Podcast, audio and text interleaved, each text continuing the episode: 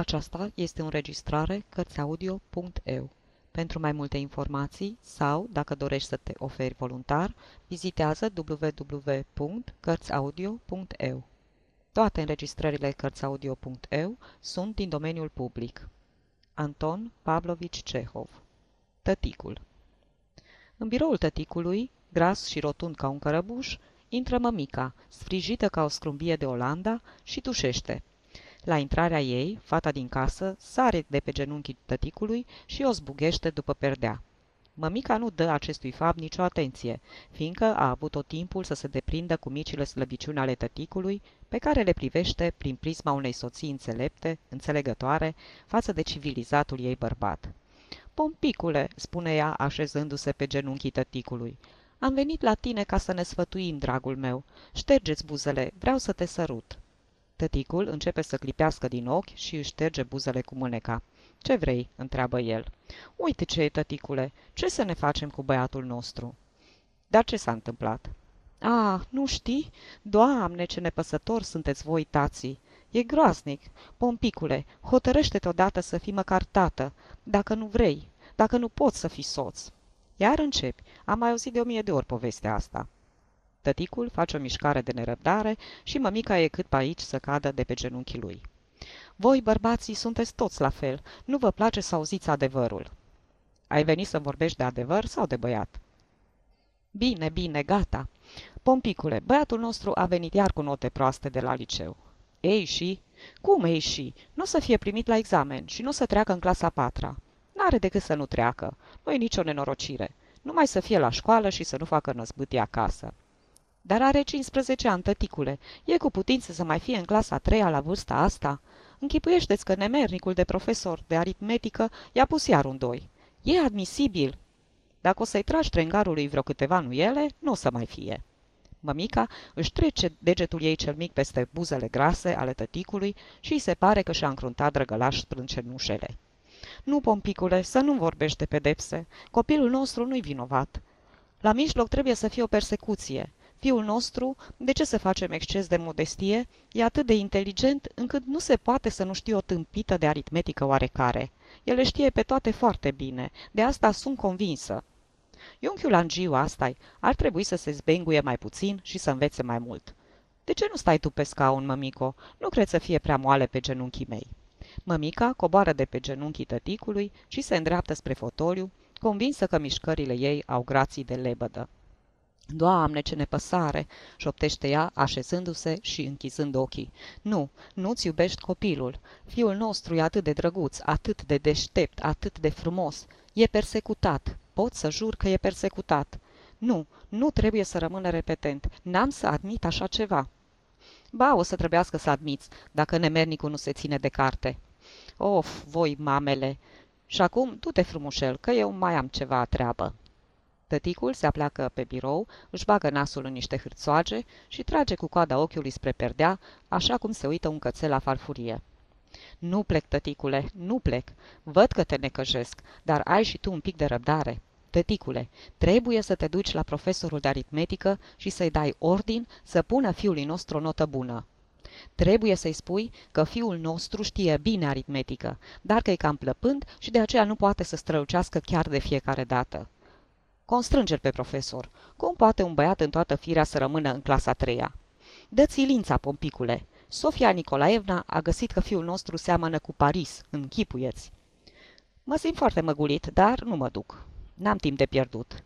Ba da, tăticule, ai să te duci. Nu mă duc. Când am spus un lucru, așa rămâne. Acum, lasă-mă, drăguțo. Mai am ceva treabă. Mămica se scoală și ridică glasul. Ai să te duci.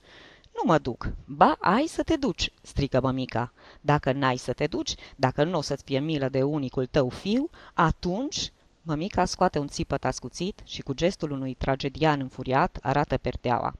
Tăticul roșește, se fustăcește, începe netam nesam să cânte o melodie oarecare și își scoate haina. Întotdeauna se fustăcește și se prostește cu desăvârșire când mămica arată spre perdea. Se predă. Este chemat fiul, căruia îi se cere să-și dea cuvântul că se va îndrepta.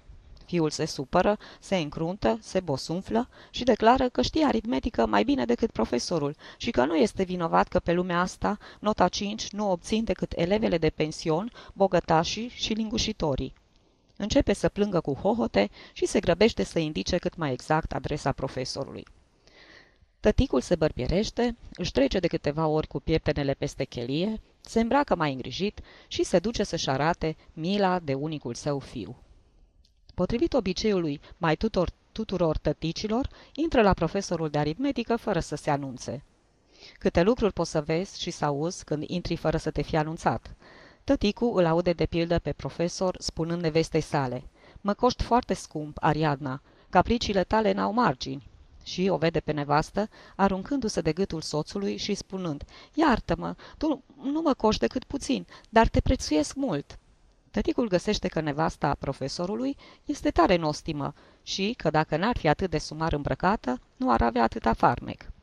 Bună ziua, spune el, apropiindu-se foarte la largul lui de cei doi soți și înclinându-se. Profesorul se fâstăcește o clipă, iar nevastă sa se aprinde la față și dispare cu iuțeala fulgerului în odaia vecină. Iartă-mă, începe tăticul zâmbind, poate că te-am cam uh, deranjat. Ești sănătos? Am onoarea să mă recomand. Precum vezi, nu sunt chiar un necunoscut. Sunt și eu funcționar de stat. Ha, ha, dar uh, nu te osteni, te rog. Domnul profesor zâmbește ușor, din bună cuvință, și arată cu mâna un scaun. Tăticul se întoarce pe un picior și ia loc. Am venit, continuă el, jucându-se cu ceasul său de aur, pentru a-l arăta domnului profesor, am venit să stau de vorbă cu dumneata. Da, ai să mă ierți, bineînțeles. Nu prea știu să mă exprim savant. Îmi place să spun lucrurilor pe nume. Ți-ai făcut studiile la universitate? Da, la universitate. A, așa. Ei, dar ce vreme frumoasă e astăzi. Dumneata, Ivan Fiodorici, ai pus băiețașului meu un doi. Da, dar n-are a face. Fiecare capătă ce îi se convide. Orice bir este bir și o învățătură de minte e o învățătură de minte. Hehe, totuși e, cum să-ți spun, neplăcut. Oare fiul meu nu pricepe bine aritmetica? Ce să vă spun? N-aș zice că nu pricepe, dar nu învață. Da, nu știe materia. Și de ce nu știe? Profesorul holbează ochii. Cum de ce?" spune el. Fiindcă nu știe și nu-și dă osteneala." Vai de mine, Ivan Fiodorici, fiul meu își dă multă osteneală. Mă ocup chiar eu de el. Muncește și nopțile. Știe totul foarte bine. Faptul că mai face câte o ștrengărie, ce vrei, e vârsta. Care din noi n-a fost tânăr? Nu te-am deranjat.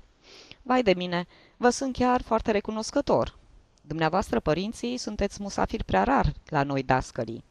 De altfel, lucrul acesta dovedește încrederea pe care o aveți în noi. Și lucru principal în toate este încrederea. Bineînțeles, principalul e că nu ne amestecăm. Va să zică, fiul meu nu o să treacă în clasa patra? Nu, fiindcă nu are numai la aritmetică media anuală 2. Aș putea să mă duc și la ceilalți. Dar ce facem cu aritmetica? Hm, ai să îndrepți nota. Nu pot, profesorul zâmbește. Nu pot. Doream ca fiul dumneavoastră să treacă. Mi-am dat toată silința.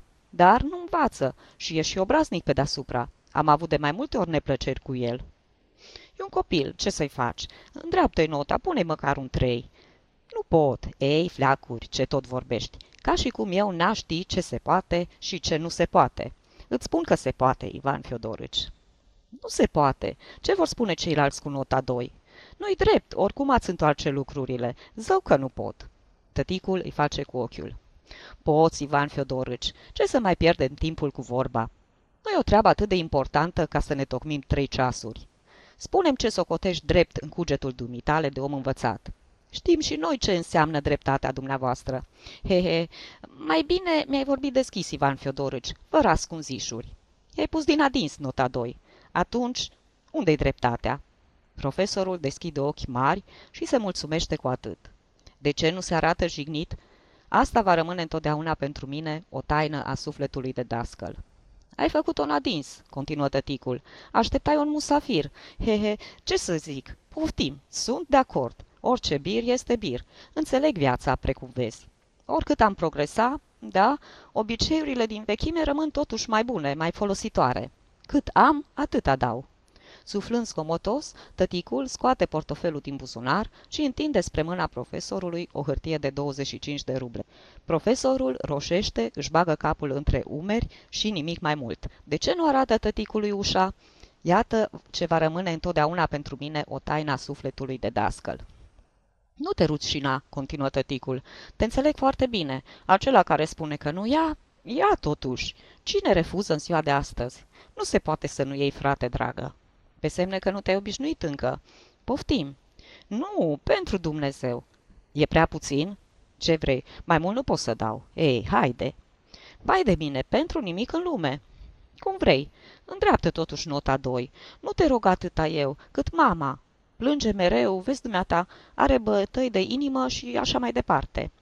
Îmi pare sincer de soția dumneavoastră, dar nu pot.